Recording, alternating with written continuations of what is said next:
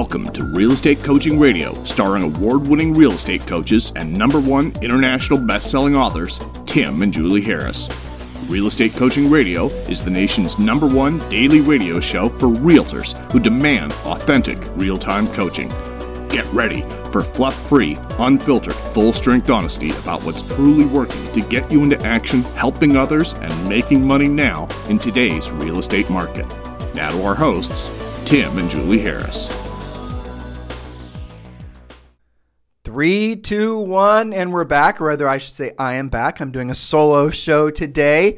Miss Julie had conflicting Zooms, believe it or not, or uh, since we've uh, since this time change happened. I don't know if you guys are aware of this. No reason you would be, but because we live in the Caribbean, we are actually um, there's a four hour difference between where we live in Atlantic Standard Time versus Pacific Time. So we have been having an interesting week trying to get people to, you know, essentially change their schedules. But in any event, we are um, going to have all that fixed next week. In the meantime, you guys are stuck with me today, but I think you're going to be really glad that it's just the two of us on this um, podcast because I get to really drill down on one of my favorite topics. Now, I'm going to set you guys up with how I came about this as an appropriate topic for probably today and, and maybe tomorrow when Julie's back on the show.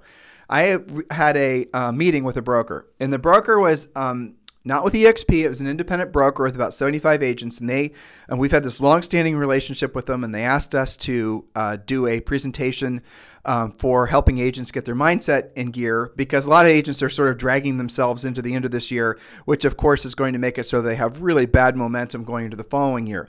So I got to really thinking about. Obviously, this is a you know this is a motivational type question and something I enjoy talking about, and Julie obviously as well.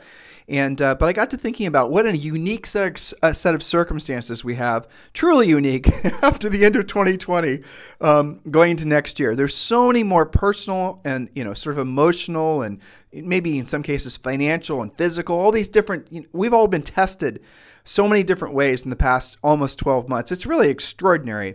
And if you think about it, then your your normal life, let's say, you know, whatever that is, and you think about how many times during your lifetime, let alone you know a year, where you have this many stressful things happen, this has been an, an extraordinary year.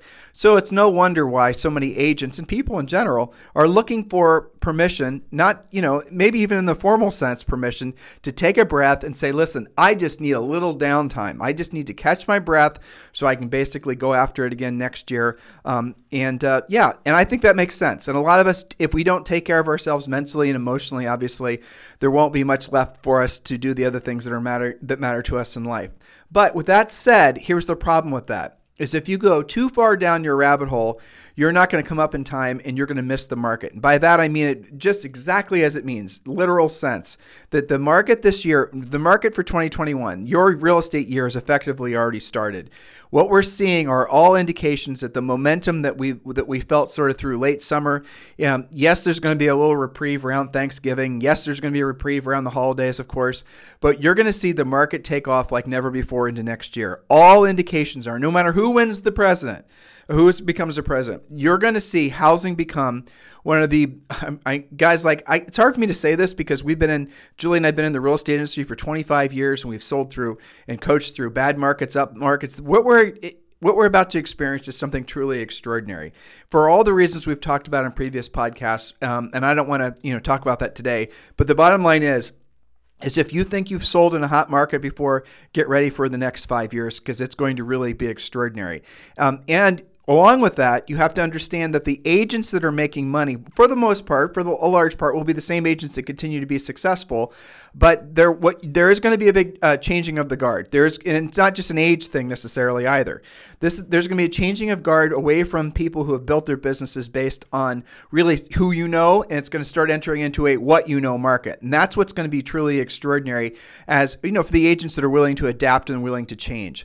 And I, so the, the premise of this um, this Zoom motivational thing we're going to do for this broker is how do we get these agents to understand that we you know understand and appreciate the fact that they're coming off a very stressful year, maybe more than they've ever experienced in their lives, and how do we get them at the same time to you know take some downtime but not so much downtime that they lose all their momentum and then they have to try to rebuild their momentum going into next year. The problem with doing that, the, which 99.9% of everyone does, right?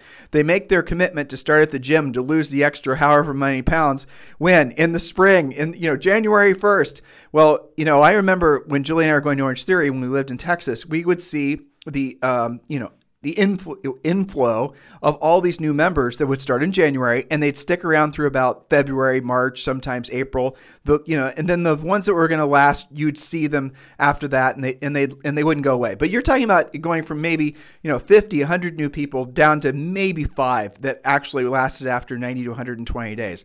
So if you know that's the the pattern that you normally follow, and most people normally follow that, and probably you're not going to be able to change that behavioral pattern, why don't you game it instead? And so the, that's the idea behind starting your new year, the last quarter of the previous year, because then you can essentially have a lot of momentum, and you won't you don't have to break your momentum. Because if you're starting your momentum in January when everyone else is trying to build momentum, you're actually going to make the job of essentially getting buyers and sellers to work with you ten times as hard because they're being solicited by so many new agents. If you start now it, you're going to find that the competition is actually less.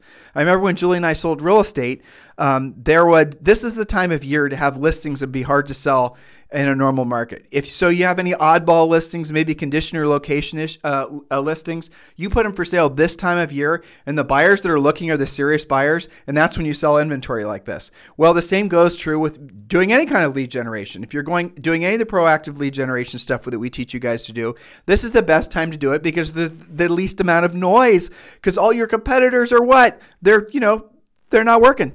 Or they might be playing working. They're not actually doing the, the heavy lifting of real estate the real work of real estate. They've taken the rest of the year off. So that's the difference between you know taking some time off obviously and catching your breath and taking too much time off that you lose the market. So i strongly encourage all of you to not take so much time that you basically have to figure out how to you know rebuild your momentum at the same time everyone else does. Because obviously you're going to increase your odds of failure because of the fact that you're going to have so much more um, competition Hopefully, intellectually, that makes sense to you. So, what I wanted to talk with you guys about today and tomorrow is about how to uh, really, you know, mindset. That's an interesting concept, right? Julie and I, everybody loves the mindset concept, right? Your mindset is how you think and the actions you take as a result. But the fallacy in the mindset concept is that people have been taught, and it's a it's part of the self-improvement movement that started in the 70s, and I won't bore you with the history of it.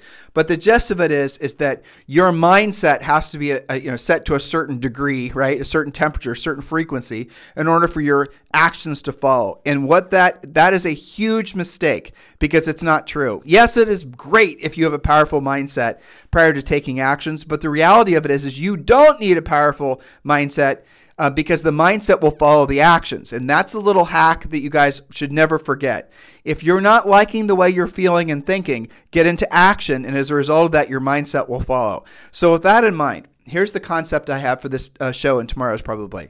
How do you, not just 10x or 5x, how do you 100x your mindset?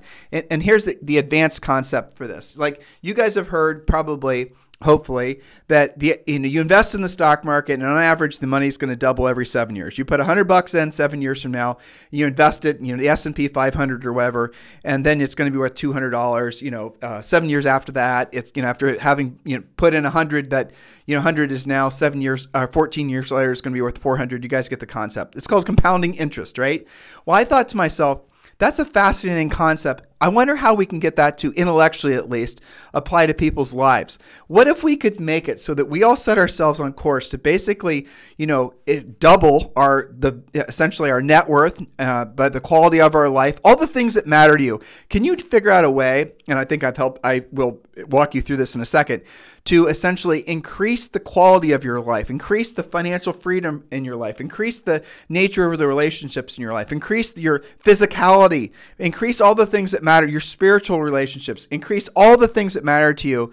Can you maybe set a course to double those things every maybe five years, right? I mean, if we know you put your money in the stock market, historically it'll double every seven years. Well, why can't you set course for your entire life all the things that matter to you, like finances, obviously, to essentially uh, double every, you know, I'm not even talking intrinsically here either. I mean, in the literal sense, to double every five years. So, for example, um, if you, for example, wanted to get into really good shape, you're not going to get, you're going to get in great shape after if you stay with it for a, year. But five years, you're going to be in, if you stayed with it, you're going to be in obviously a heck of a lot different physicality. Your, you know, how you look, how you feel, everything's going to be different in five years.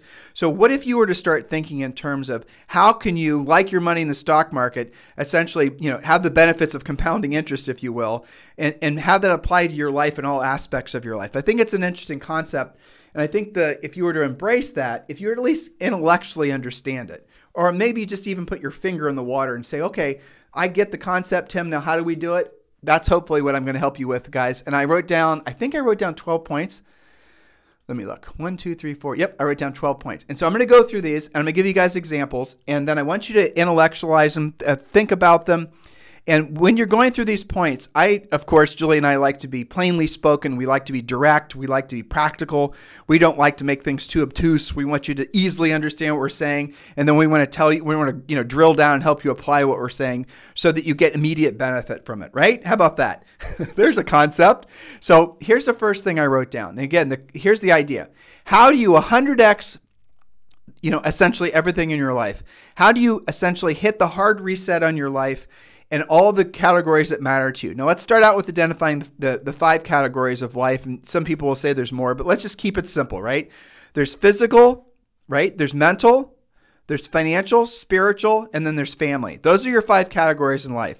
So when you're thinking about goal setting, you're going to be hypothetically setting goals up around each of those five categories. Now, this is a great time of year for you to be well any time of year is a great time of year to be finishing your real estate treasure map but this is the best time of year to be doing it. And what the real estate treasure map is is to fill in the blank um, business and life plan. It's not for wimps. This is something that and i always encourage families to do it together. You know at least work with other people in your family so that you can be setting your goals along with your family's overriding goals. That's a great way to ensure that your accomplishment of goals will happen. For example, if you set the goal, you know, you're just going to sort of arbitrarily say this year I'm going to sell 25 houses and you're just going to do it and you're not going to, you know, sell your family on why you're working as hard as you're working and why you're toiling away nights and weekends and why you're making all these sacrifices and they see you as being selfish and maybe they become resentful and you know you might even create some stress and turmoil unnecessarily in your family because you didn't get them to understand the importance of the fact that these goals that you were setting for yourself was the benefit of everyone so you know that happens a lot right? That's when people start realizing or thinking that they have to choose one financial success or you know marital bliss or whatever. But the reality of it is is you can do both. And one of the simplest things this is highly effective if you have children and you're again you're wanting to drill down you want to sell 25 houses this year you've done your real estate treasure map you know 25 houses equals $300000 or 500000 or whatever it is. So you've got this goal you've got this plan you've created your plan and then the way you get buy-in from your family is you put a thermometer on the refrigerator or whatever right old jerry lewis telethon concept and every time you sell a house you get to mark off, you know, one of those little you know, sections getting to the top of the thermometer, which is essentially where you maybe spoil the family and take everyone to Disney World or whatever it is, right? So if you create a family goal, everyone's going to be pulling towards that goal, and it's not just you sort of autonomously doing your own thing um, despite the family, you know, and that's how you get everyone's buy-in on something. And but here's the flip side. So I warn you before you actually take this uh, suggestion, be very careful because your kids, once they see that as a goal, you think uh, a coach can hold you accountable to doing what you don't want to do and you don't want to do it at the highest level. Get a bunch of little kids uh, thinking that they're going to go to Disney World when mom or dad sells 25 houses, and you're going to have your ass ridden 24 7 because if that thermometer is not getting colored in, those kids are going to realize they're not going to Disney World. So they're going to be saying, Mom, what are you home for? No, no, no, don't go to my soccer game, go sell a house. I mean, again, that's a level of commitment that maybe not all of you want to embrace quite yet. So, the first thing I wrote down is when you're wanting to take this seriously and you want to do a hard reset for your life and you want to really try to, you know, 10x, 100x the quality of your life and all the most important and all those five categories. Oh, and by the way, you can get your free real estate treasure map by simply texting the word survival to 31996 text the word survival to 31996. And we're going to text you back a link to the free coaching program. And in the free coaching program, one of the guides we give you, oh, yeah, for free, is the real estate treasure map. So just text the word survival to 31996 and download that. And that is your real estate treasure map. Sorry for not mentioning that uh, a second ago. So, number one, here's what I'll suggest all of you guys do urgently. And this first one, I'm, I'm frankly, I put the hardest one first, okay? So the first one is do a complete mental and emotional cleanse, right? And no, this does not require long trips to the bathroom and a bunch of stuff you'd rather not drink, right? Like a normal cleanse. So do a complete, well, maybe it does. I don't know. You know, maybe it does. But do a complete mental and emotional cleanse. And here's the best way to do it. Um, and this first one, this is the, so incredibly powerful if you take this seriously. Live a media free life. Media free, completely media free. I know that we're all, you know, being told that we have to somehow be hyper sensitive and attentive to all the Mickey Mouse that's coming out of politics and blah, blah, blah. No, you don't. It doesn't do you any good to know any of that. Matter of fact, it makes you feel scared. It makes you feel tribal. It makes you feel all these bad feelings. There are no good emotions that come from paying attention to anything in the news. It hasn't always been like that. But it's been like that for so long, I don't even remember when it wasn't. Maybe what? I, I honestly I don't. Maybe back in the 70s when I was just a little kid, and a lot of you guys were too, right? That's maybe when all the news was this crap that it is nowadays. It's just propaganda. It's not even news anymore. It's just propaganda. And that includes the paper. Yo, Tim, hold on. I watch Fox and they have, they don't, they're, yes, they are. They're propagandists. Oh, no, CNN. Then, I, nope, propagandists completely purge all that from your life. I know it's the hardest thing to do because everybody, it seems, is addicted to it. That means you're going to have to remove the news apps from your phone. That means you're going to have to remove anything and everything that's trying to grab your attention and get you to be fearful because that is the dominant emotion you'll fear, feel when you're tuned in to media. Have you not noticed that? Now, media free goes deeper than that. I want you to consider giving up. Uh oh, ready for this? Long time listeners, you know what I'm going to say. Purge yourself from all the social networking garbage. Now, if you feel, which I frankly don't strongly agree with you, but if you feel you need social networking for your business, then why don't you think about delegating that to somebody so you can at least have a clear mindset? Because again, social networking is designed to be an echo chamber of whatever's in the news. It's just essentially media more media and more media. And your brain is constantly getting a little dopamine hit every time it feel it, it, it, hears bad news. And by the way humans like bad news psychological fact more than good news because we are hardwired to seek bad news because bad news in you know when you're talking about caveman you know keeps you alive. So when you're walking along i heard somebody explain it this way i thought it was really hilarious. So when you're walking along a path right and you're wearing your loin cloth, and carrying your you know your your bat, right? You, you this is not this is no time recently. You guys getting my point here? This is back in the caveman era, right? And you're coming, you're crossing somebody who's coming from the opposite direction. You're not going to ask them for good news. You're going to ask them if there's anything that they came across when they're walking towards you that you need to be mindful of that might, you know, try to eat you, right? So that is our, our seeking bad news is a way that humans have stayed alive because we then pass along the information to you know the other people were passing along the path and now we're you know speaking you know in terms of just life in general to share well these are the things that you might want to look now. That's how our brains are hardwired. The news knows that. The media knows that. The media knows that you have a lizard brain reaction to news. It wants more news. It wants bad news because that's what you want. And every time you hear bad news, then it, you get this little chemical release in your brain. You don't feel it, unless it's really bad news, but it is there and you're addicted to it. Everyone's addicted to it. And here's the only way to know you're addicted to it is when you stop actually consuming it. As soon as you stop consuming it, you will find that you'll go through withdrawal. Okay, so I'm in front, Julie and I are in New York City. We're in Manhattan. We're speaking in front of a group at Douglas Elliman. Great agents, great brokerage, great environment, just everything was wonderful. There was a lady sitting in the front, um, and I, we were talking about media free. And we are talking about the concept of media free. Because if your mind, here's the concept, by the way, if you then stop the polluting of your mind and your mindset, if you want to call it that, from media in general, just completely purge it, what you're then going to do is you're going to go through stages of withdrawal. It will feel physically threatening to you. You will be scared because you will feel that somehow you don't have that pertinent piece of information that you otherwise would have that somehow would have kept you alive. Your lizard brain has become addicted to the bad news. Just accept that concept. Mine has, yours has, everyone has. That's just how we are, right? It's evolution right there in front of you. Now, this gal in front of me, you know, in this front row, she was um, wagging her head. No, no, no, doesn't agree. Okay, well, I can't avoid that, you know, opportunity to um, have a little bit of conflicting conversation in front of a crowd, and I wanted to help her. I didn't want to argue with her. I wanted to coach her. And so Julie and I, because we're real estate coaches, we asked her. We see you don't dis- you you disagree with what we're saying. Why?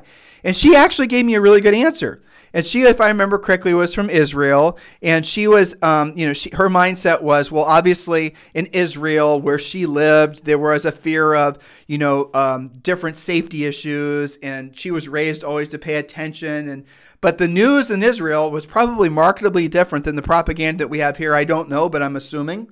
Um, and you know, then she also then she uh, uh, implied that essentially, if she were to unplug um, from local media, and I thought this was very fascinating, that she felt that somehow she wasn't doing her civic duty to be aware of what was going on in the world. I conceptually understand that. She was probably my age or a little bit older. That's how I was raised. I was raised, she was raised, um, maybe uh, with the heightened sense of it, because she was from Israel, that you have to be and you have a civic duty to be aware of what's around you. And again, conceptually, it makes sense to me. But here's where the rubber meets the road news itself has changed. It's now propaganda, it's not like a, what it was. So, what we're doing is we're giving this entity, this thing called media, we're giving it this um, you know a, set of our a, a section in our psyche that they no longer deserve they've taken advantage of it they don't deserve to have a permanent space of respect in our minds and we need to free ourselves from it and completely purge ourselves from it. Purge yourself from social media because for the most part it's the same thing. There's been all kinds of proof not research or theories but proof that social media is the master at manipulating all your weakest parts of being human, all the subconscious elements of these lizard brain elements from everywhere, how you interface with it, how you swipe, how you, um, everything. All that stuff is insidious. It is designed to keep you beholden, it is designed to keep you addicted. It's designed to compete with, essentially, it's, it, they're attention grabbing. So, whatever it's going to take, um, and to get you to look at Facebook or to get you to look at Twitter, to get you to look at Instagram, to get you to look at the news, get you to look at this, the other thing. All these different entities are pulling at you constantly and you've gotten used to it. You wonder why you have an attention span of a gnat on crack. That's why. Because you have been manipulated to believe and they're taking advantage that you believe that you know that we're raised to believe that news matters and that you should pay attention. It's your civic duty to do so. And so what they're doing is they're competing with your your attention by giving you the worst news possible because they know that that is what we want. You guys understanding? So if you are wondering, where's my time go? Where do my years go? Where's my life gone? It's because you have allowed yourself to be trapped into, you know, trapped in these vortexes of media and you have not yet unplugged yourself. It's very matrix matrixy if you can think about it using that movie reference, right? It's really what it is. So your best way to take the blue pill, I think the blue pill is the one that sets you free. It might be the red pill, but one of those it's your job to take the pill that sets you free, and the way for you to substantiate that what I'm suggesting to you is real, that you do have a media addiction and it is completely ruining your potentiality, is set yourself free from it, unplug from it, purge yourself from it. You know, there's something that's taken off in the country called um, Sober October, which I really like. A lot of coaching clients, um, a lot of you guys uh, are doing that. I think it's a great idea, right? No alcohol, nothing, you know, that's going to alter your your mental, um, you know, marijuana and whatnot for October. And I hear from everybody how much more productive they are. I hear from everybody how much better they can work out, how their relationships change, how they can think more, more clearly, how they can get more done, how they enjoy life more, how they're more present. They're not dulling their senses, and that's the same thing media does. It dulls your senses, and it drives you underneath the cloth, er, underneath the staircase, and you're living a smaller and smaller life, right? You guys, at least intellectually, you notice how I always go back to that word intellectual? Because intellectual, where you actually think and you're not thinking emotionally, that's where these you know media types and these people that are gra- trying to grab your attention they can't live there. They can't get you there because the way that they manipulate you through is fear and fear is emotional. So if you start thinking intellectually and you allow yourself to build that muscle then you'll start becoming very tuned in to all the things around you that are ruining your potential. And remember the theme here of what i'm trying to help you guys understand is you truly can you know, like compounding interest, double, triple, quadruple what you're experiencing in life in all the most important categories. So, my first, strongest, and hardest to do suggestion is to definitely go media free, right? Hopefully, that under- you guys understand. Now, again, back to complete mental and emotional cleanse. We talked about media free, we talked about social media. Now, here's the next one, and this one's easier to said than done. I told you guys point number one was uh, the hardest point, and it is. The next one, be very careful whom you let into your head, and that includes family, friends, etc. The biggest well intentioned destroyers of your potential, the biggest well intentioned destroyers of your potential are your friends and your family. I want you to think about that. That is incredibly hard to accept. I can tell you personal stories, but all of you probably to some degree or another can relate. And so here's what happens you want to improve yourself.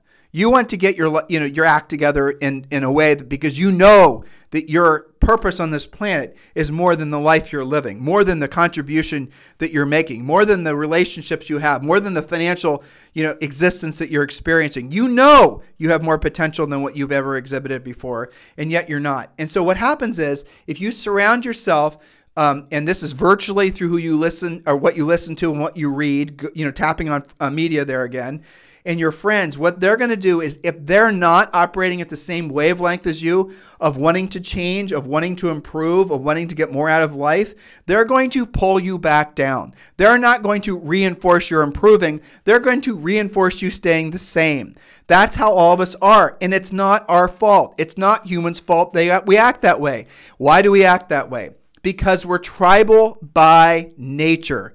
Because tribes is how we survived. Tribes, when you have a group of people together as a tribe, the probability, if attacked, is going that they will all survive because there's more of you know humans in one place defending the tribe you know is greater than if you're on you're there by yourself. So what happens is if again I, i'm trying to explain to you that when you're in a situation where your friends and your family members aren't supporting the idea that you're going to uh, move past your sort of mooring lines, your emotional things that are, you know, tethering you to the shore, you're going to see that they resent you. They give you all this emotional stuff.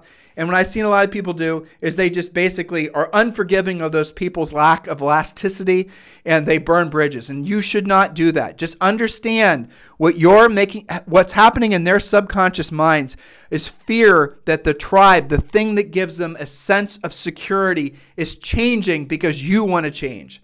And if you don't handle that correctly, you'll lose friends. Now, with that said, some friends are worth losing, right?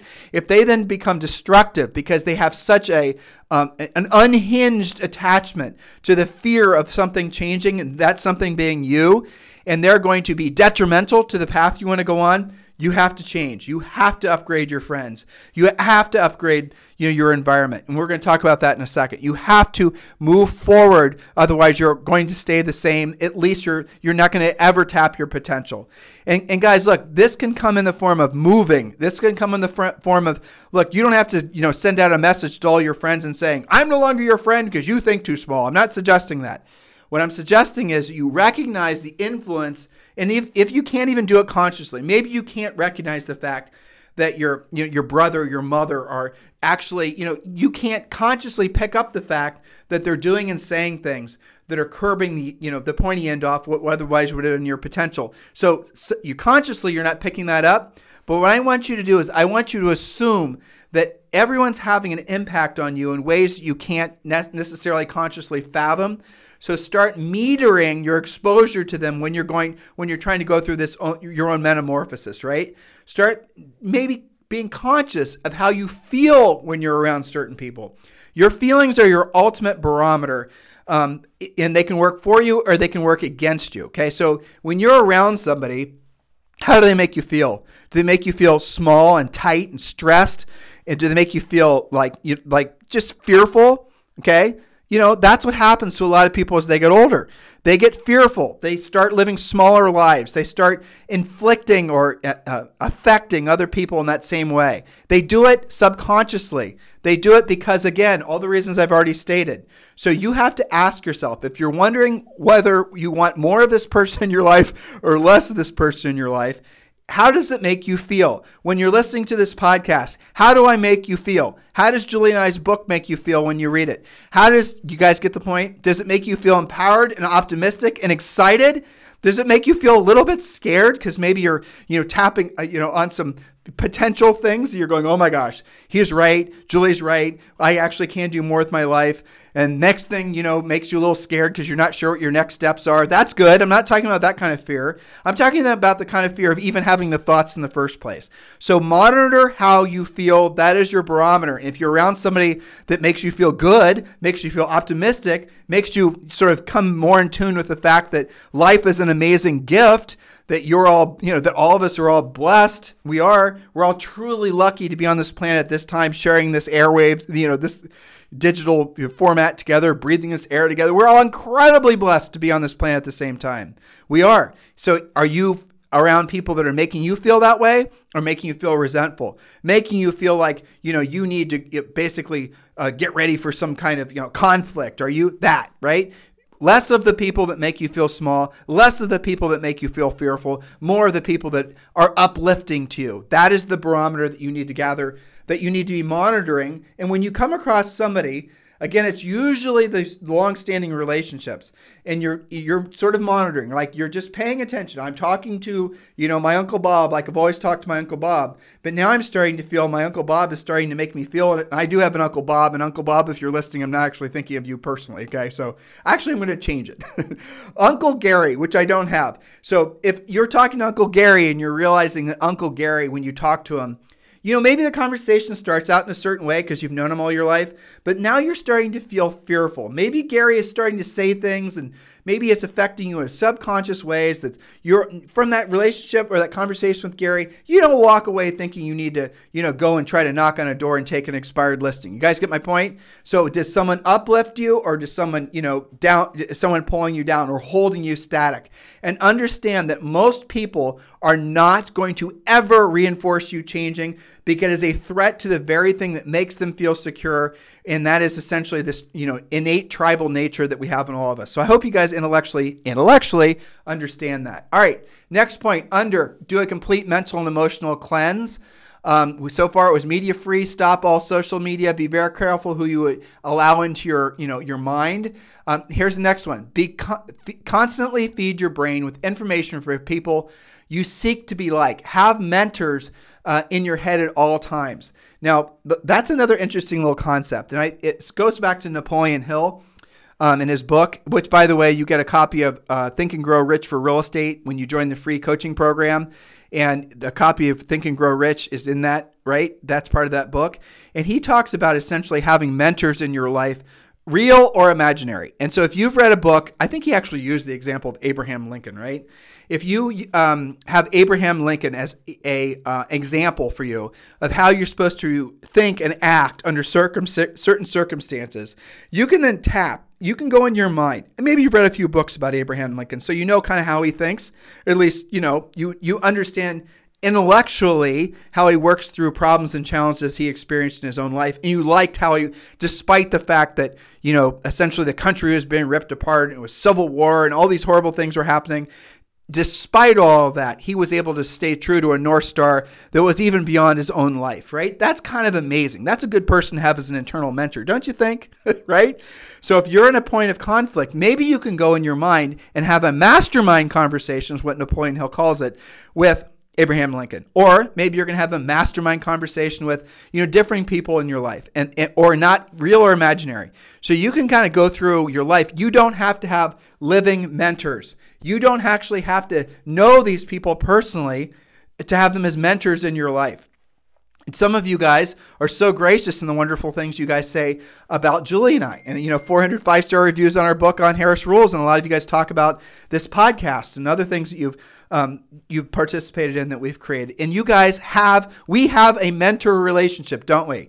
You guys will go to Julie and I, and when you're trying to face down a situation of what should you be doing in your business to be successful, you have often said you'll hear Julie and I's voice in your head of what not to do, right? And what actions to do. And that becomes your North Star for making decisions. So for that little sliver of your life, Julie and I, for many of you, have filled that, you know, mentorship role. And that is, you know, I have similar people in my life that are like that too. Most of the people, let me think about this. Yes, I actually am going to say all, maybe, but maybe two or three of all the people that I go to when I'm trying to make decisions, when I'm trying to think big. There, uh, I only know maybe I'm going to say realistically two people that I can actually reach out to about some things. For the most part, when I'm working th- through things in life, I read books. I, I sort of go through my mental, uh, you know, conversations that I have based on the biographies that I've uh, read about. Like when I'm thinking about products for our business, I think I think about all the Steve Jobs books I've read. I think about some of the things that Steve Jobs said. I'm, when I'm thinking about investing, or I'm thinking about life, or I'm thinking about you know whether I'm being pragmatic enough, I think about Charlie Munger. You know, I think he's amazing and Warren Buffett's partner, or you know those types of things. You guys get it? So I'll read books about them. I'll read quotes. I'll listen to them being interviewed. I don't know them. I'll probably never meet them, but they are giving me advice. They are my mastermind for certain sets of situations and questions and conundrums. And you can do that same thing for physical. You can do that same thing for spiritual. You could do that same thing for all aspects of your life. That is the power of essentially realizing, especially in this day and age where you have podcasts and where you have you know YouTube videos and you have you know PragerU and you have all these amazing people that are giving their information away for free. You don't need to go to college or university. You don't need to do all the things that we institutionally had to do or were institutionalized into believing we had to do. You can go and seek your information out yourself. You don't have to wait for someone to maybe luckily pop in your life that's somehow going to answer a question. When you have a question or a challenge in your life, you can then go to that magic thing called Google and you can enter in the question and then you can start seeking the answers to your question. You of course know all of this, but the challenge is is making sure you're being very careful who you're listening to, who you're actually inputting taking information from. And so for that next point, I want you for the next point I want you to remember, it's up to you to be incredibly discerning who you dis, who you decide is going to be a mentor or who's going to be someone that's worthy of giving you advice. You have to be incredibly particular. And so the next point I wrote down is if and I use, you know, we talk about financial stuff a lot because obviously we're real estate and business coaches. So if you're, you know, financial is a big aspect of the reason you guys hire us, if not the number one aspect. So financial. I am not ever going to seek advice from somebody that's not probably 10x uh, better off financially than we are. And that's hard to come by. And that's the reason I listen to Charlie Munger. That's the reason I listen to Warren Buffett. I have to go outside of my own world to find the advice of people um, that I frankly will allow to have an impact on how I think. And I am incredibly particular. Now, if someone wants to give me advice, unsolicited especially, I'll be respectful and I'll nod my head. But unless I know for a fact that they're worthy of me listening to, they have nothing to offer me. That's how rigid I am. So do not tell me how to do something unless you've actually done it at an incredibly high level yourself for a long period of time in all market conditions. Now, this is really bad in the coaching and training industry because there are no criteria to call yourself a coach or a trainer. Are there? No, there's not. There's nothing, right? And so you have so many people in the real estate coaching and training industry. And some of you get mad when I coach bash. I never coach bash by name, but it is important that you know that you have to protect yourself. Otherwise, what's going to happen is you're going to start listening to somebody that's never actually sold real estate. Or if they sold real estate, they didn't sell real estate at a high level, 100 to 200 homes per year. Or if they sold real estate at a high level, they didn't do it for a long period of time. They didn't do it in changing market conditions. They didn't do it in different price ranges. In other words, you are not being selective enough on who you're listening to.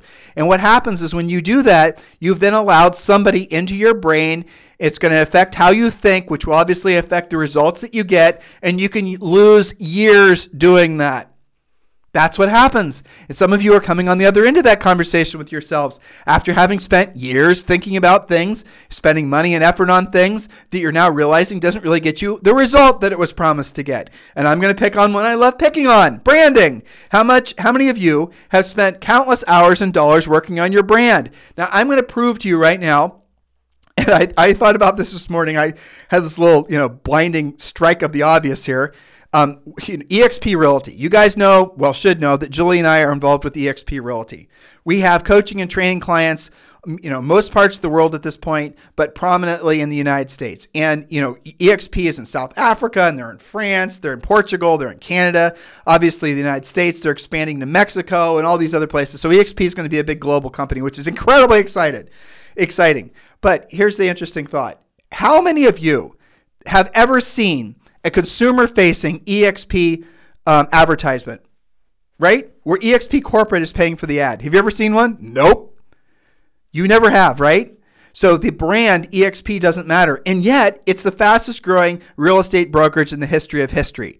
The brand itself, EXP Realty, doesn't matter for the sake of. Now, does EXP advertise to agents? Nope, it does not. So if you think about branding how it's being sold to agents.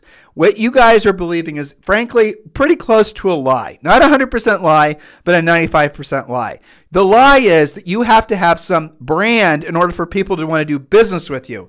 But what they're really trying to convince you of, and if you're really honest with yourself, this is what you find appealing about the idea of buying branding, is you think it's going to shortcut the time it takes for you to have a reputation, a good reputation. That's what you're being sold to believe sold into believing uh, that you will get when you do branding. You do enough of this, you do enough of the, you know, the branding where you brand yourself with your dog or whatever, that you're somehow going to uh, shortcut what only can happen from, you know, frankly, years of being successfully helping other people accomplish their goals through real estate transactions. And it's, like I said, 95% of a lie. And here's what happens is you look at the most successful agents in the country, they do, and by successful, I mean all the criteria I just said, been in the business for a long time, been successful for a long time, sold in all different market conditions. They have a brand, but their brand came from long-term levels of doing what they didn't want to do and they didn't want to do it at the highest level. It came from long-term levels of helping other people accomplishing their goals. So their brand, you ready for it? Here's the epiphany, hopefully, all of you will have. It used to be called, in the olden days, reputation. That is what you guys need to have a reputation for being somebody that solves people's problems. The only way you get that is guess what? Not by spending money on pretty postcards and branding. You get it by having actually helped a lot of other people buy or sell real estate and solve their problems, which is the need to facilitate a real estate transaction. That's really, truly what's going on. And yet, agents spend all this money on branding. And then you spend all this money count for years and years and years on branding. You might even have people say, I saw your fill in the blank you know, I saw your billboard or I saw your bus bench or I saw your urinal cake. And yes, I've seen agents that are branding on urinal cakes. And if you're a lady and you don't know what a urinal cake is, it is a, a little uh, puck that goes to the bottom of a you know a urinal, and the agent's branding is right there on the urinal, or it's some sort of other atrocity that I won't even go into. The moral of the story is is agents actually think that that is going to get them business. Now you might have somebody say, "I saw your bus bench." But that's ultimately when you go through it and you look at the reasons where your where your business comes from, you'll determine quickly that after maybe two or three, four years, most of your business, 50% is going to come from past clients. The rest is going to come from proactive lead generation. And you might get the occasional, you know, lead from branding, but what you're going to at when you actually put pen to paper and you figure out what that actual lead cost you, it was an incredibly crappy return on investment because you spent all this money working on your brand. And as soon as you get that little spark, oh, Julie, I saw your bus bench. You're like, oh my gosh, my branding's working. And see, that's the ultimate problem with a lot of these ideas that you guys are believing um, is that they don't work and you don't know how to hold them accountable to working. What we tell all of our coaching clients, we talk about this in Harris Rules. If you cannot, and I personally will suggest at least a 10x. I like it when people challenge me on that, say they don't do things unless they're getting a 20x, spend a dollar, get $20 in, in, you know, in return. I like that thinking. That's called profit minded thinking. Um, but if you cannot, whoever you're thinking about doing business with, Eh, they cannot tell you you will get a return of investment of X percent within X amount of time. And X amount of time should be no more than 90 days. Then don't do it because you're being sold into a gimmick. Because what happens is, and this is what's happened you know forever when agents are being sold malarkey is that they start you know going down this path spending all this money then they have so much money invested in doing these gimmicks right and then they're afraid to stop because psychologically they've already committed to it and they don't want to stop. And maybe they got a little ego hit every time someone says they see their urinal cake or whatever. So they keep on doing it. They keep on thinking it's going to work. And when they have this little, you know, occasional moment of clarity, usually around tax time, and they uh, then call up said branding company or any of these companies, I'm picking on branding because frankly it's the easiest one to pick on. And they say, well, why am I not getting a better return on investment? What do these companies tell you? Every single one of them. They say, well, you know what? You just aren't doing enough of it and you haven't done it for long enough. So their answer is is you have to spend more money. And you really think by spending more money you're going to get a different result? You really think that's the way life works? That's the reason in our book in our coaching program we tell you guys to do not be, you know, don't be detracted or distracted from the bright sh- shiny objects. Anything that is being sold to you on the idea that it's going to be a shiny object that's going to solve your problem of proactive lead generation and being a proactive, you know, uh, pre-qualifier and really doing the real work of real estate, those things are always gimmicks. They're playing into your innate desire to shortcut what it takes to truly be successful. And they are essentially stealing your potentiality. But now that you've heard me say what I've said, and many of you have heard us say this billions of times before, um, even if you don't totally agree, the problem is, is once you hear it, you can't unhear it. And so what I've done is I've set a little bit of wisdom, I planted a seed in your brain, and you're all of a sudden going to start being a lot more cautious who you listen to and where you spend your money.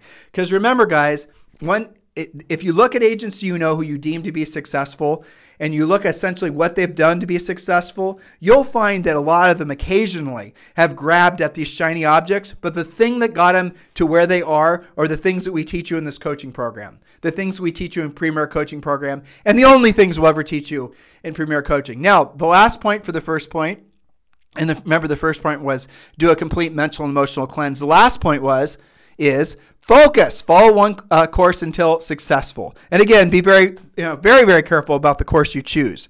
Um, and if you find yourself um, at the end of this year, going to next year, realizing that maybe you've uh, been doing things that won't get you the results you hope that they would, you have to give yourself permission to quit doing them. And that includes maybe you're with a broker that's not the broker that you want to be with going into the future, or a marketing idea, or any of these other things, right?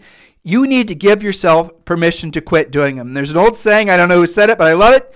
There's a difference between quitting and quitting while you're ahead, right? And so if you can quit doing the thing that's not working and give yourself permission to not have that in your life anymore, free up that cash flow, frankly, to do something else with it as in investing the money and, you know, producing what's going to be an upcoming point with regards to wealth, right? Building, you know, uh, essentially passive income for yourself. We'll talk about that. But when you start removing these impediments to your emotional and, you know, frankly, your, your, your mental and emotional um, you know, state, if you start realizing that what I'm saying is within your control. And none of these things are mindset points.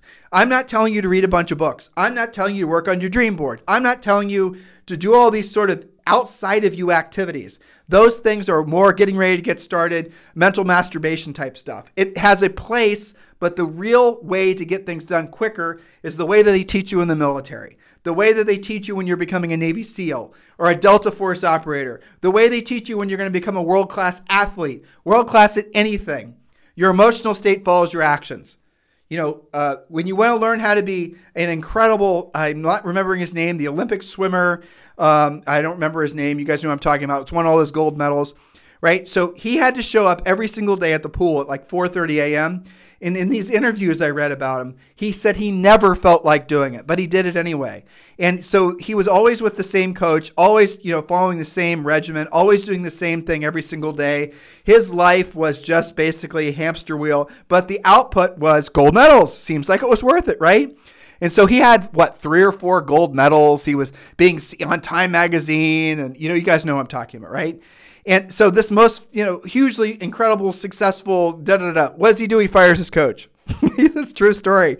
And then what happens is he comes off the rails. He decides he doesn't want to go to the pool anymore at 4:30 a.m. He doesn't want to start. Uh, doesn't want to continue doing what he didn't want to do when he didn't want to do it at the highest level. Starts. I think he got arrested for marijuana possession. All these other things start happening in his life, and and then he st- he went to the Olympics and he didn't win or he didn't even qualify, something like that. So, what does he do? He realizes that if he wants continual levels of ever increasing success in his life, he has to do what he doesn't want to do when he doesn't want to do it at the highest level. And he needs to actually keep his mental and emotional state absolutely cleansed. He hired his coach back. Now, I saw a video. You guys can find these videos too of him swimming in the pool. And the coach shows up every day at 4:30 a.m. Watches him swim in the pool. Watches videos of him swimming in the pool. Watches videos of him jumping, watching, you know, into the pool. Da, da, da, Can you imagine how boring that is to watch? Imagine from the coach's perspective, right? But what the coach does is he looks for little micro infractions, little tiny, tiny, tiny things that he's not doing right that he can prove upon. Maybe, you know, two weeks ago he was doing it this way and he was like a tenth faster, uh, you know, jumping off the board than he is today because he changed this tiny, tiny, tiny little thing about how he's going about things. You guys get it? That's the point. He realized that that's what it takes for him to ever have ever increasing levels of success. Not just more gold medals, guys, but essentially self satisfaction, a, pur- a, meaning of purpose. And you can imagine when you're on a mission like that and you're trying to keep yourself at this heightened state for your entire life, and which you can. There's nothing that says you cannot, you know, a lot of people innately believe. I'll go to a Warren Buffett uh, quote, right?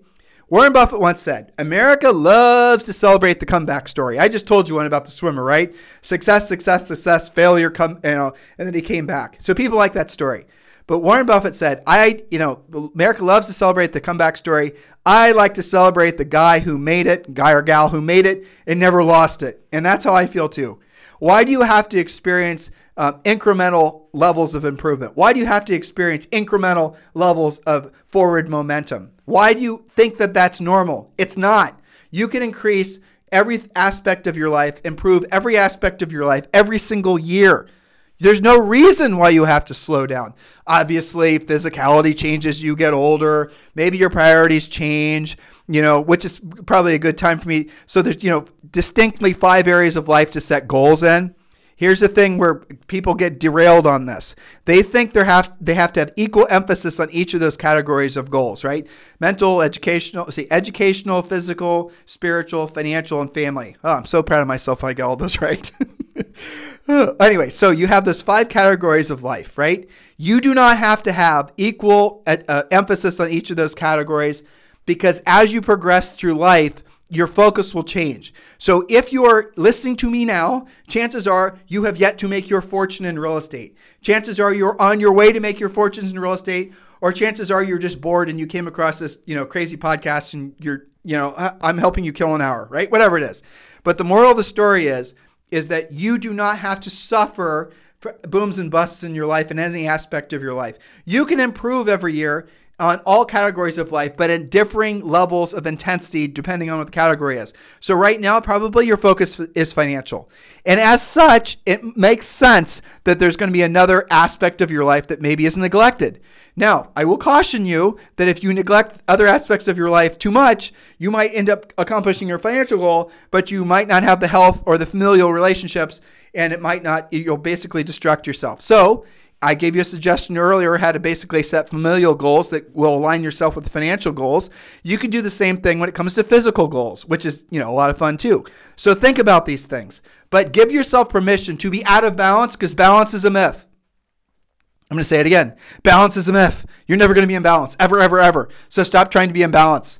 That's one of those um, that's another one of those things that when you're going through your your mental Rolodex, remember I said mental and emotional cleanse, some of you guys are having issues uh, essentially mentally and emotionally because you're fighting for this mythical thing called balance. Give yourself permission to be out of balance, but maybe for 2021, pick maybe two or three categories where you're going to, you know, reprioritize. Like maybe you're gonna refocus or really drill down on financial. Maybe you're tired of, you know, being where you are financially. Maybe you're ready to upgrade everything. You're ready to go to the next level. You're going to finish your real estate treasure map, which we're going to give you free when you text the word survival to 31996. You are locked in, ready to go. You are downrange. You are frosty. You understanding what I'm saying? But maybe on the other end of it, spiritual is not something that you're going to be able to spend a lot of time on. Give yourself permission to have more of an intense focus on certain aspects of your life than others. And then as you progress through life, what will happen is the financial thing will become less important because you will have essentially checked that box. You'll have had you'll have accumulated enough money that creates enough passive income for yourself that money then becomes something you don't have to worry about anymore. In other words, you are our definition of rich. Rich is where your money works for you and you no longer work for your money. And maybe then you want to go back and revisit spiritual. But if you see somebody, for example, at the gym that's really, you know, jacked up. You know, they're really lifting a lot of weights. They're there for six hours a day. You have to assume that other aspects of their lives are being are being neglected, right? They're probably not doing too well financially, or maybe they did great financially, and that's the reason they can spend all the time in the gym. You guys get the concept here?